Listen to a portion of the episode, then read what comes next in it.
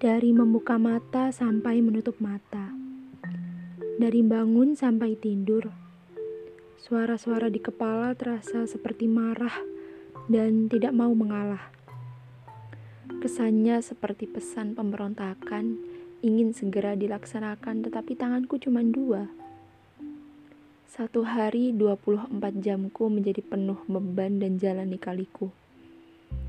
Namun hebatnya, Aku punya kaki yang siap dan mau diajak melangkah ke sana kemari demi hidup tanpa ada yang rusak seperti otot, tulang maupun syarafnya. Saat bulan sudah menempati waktunya, orang-orang normal akan beristirahat dan tersenyum saat hendak tidur. Berbeda dengan aku, mataku ingin memejam tapi kepalaku tidak mau diam. Ramai, berisik pikiranku sudah terlampau jauh. Jauh sekali. Sudah membayangkan kegagalan demi kegagalan. Merasakan susah, sedih sendirian. Tidak memiliki satupun teman. Tubuh dipaksa bekerja, padahal hati dan pikiran suasananya sedang berantakan.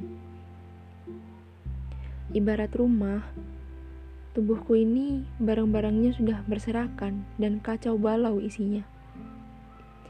Tidak ada yang mau menempati rumah seperti itu. Begitu tidak cintanya aku terhadap rumahku sendiri. Setiap malam tertidur dan berdialog dengan semesta. Sepertinya tidur adalah cara mati paling tidak menyakitkan. Aku ingin tertidur selamanya, tidak bangun lagi, tidak akan mendengar riuh gemuruh isi kepala.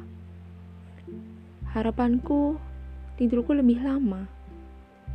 Tapi nyatanya mataku masih terbelalak dan menyita sisa-sisa waktu untuk membiarkan tubuhku sekali saja merasakan tenang.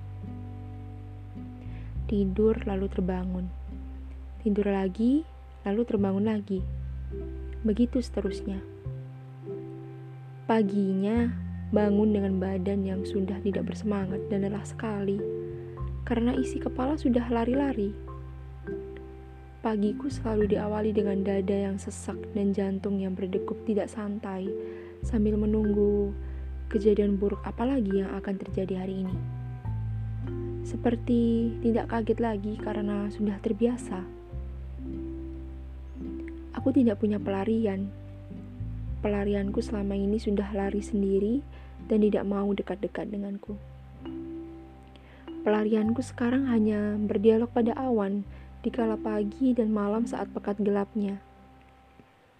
Aku hanya ingin segera dimatikan dalam keadaan tertidur agar tidak merasa sakit. Jika kamu punya teman yang tidak mengerti isi kepalanya sendiri, kamu hanya perlu di dekatnya, bukan pergi. Dia tidak punya rumah lagi. Kepalanya terlalu berisik sehingga hal-hal baik tidak bisa mengisi. Bersamai dia untuk berdamai. Kehadiranmu memberi jawaban walau hanya lima menit duduk dan menepuk pundak atau memeluk tubuh dan tatapan kosongnya.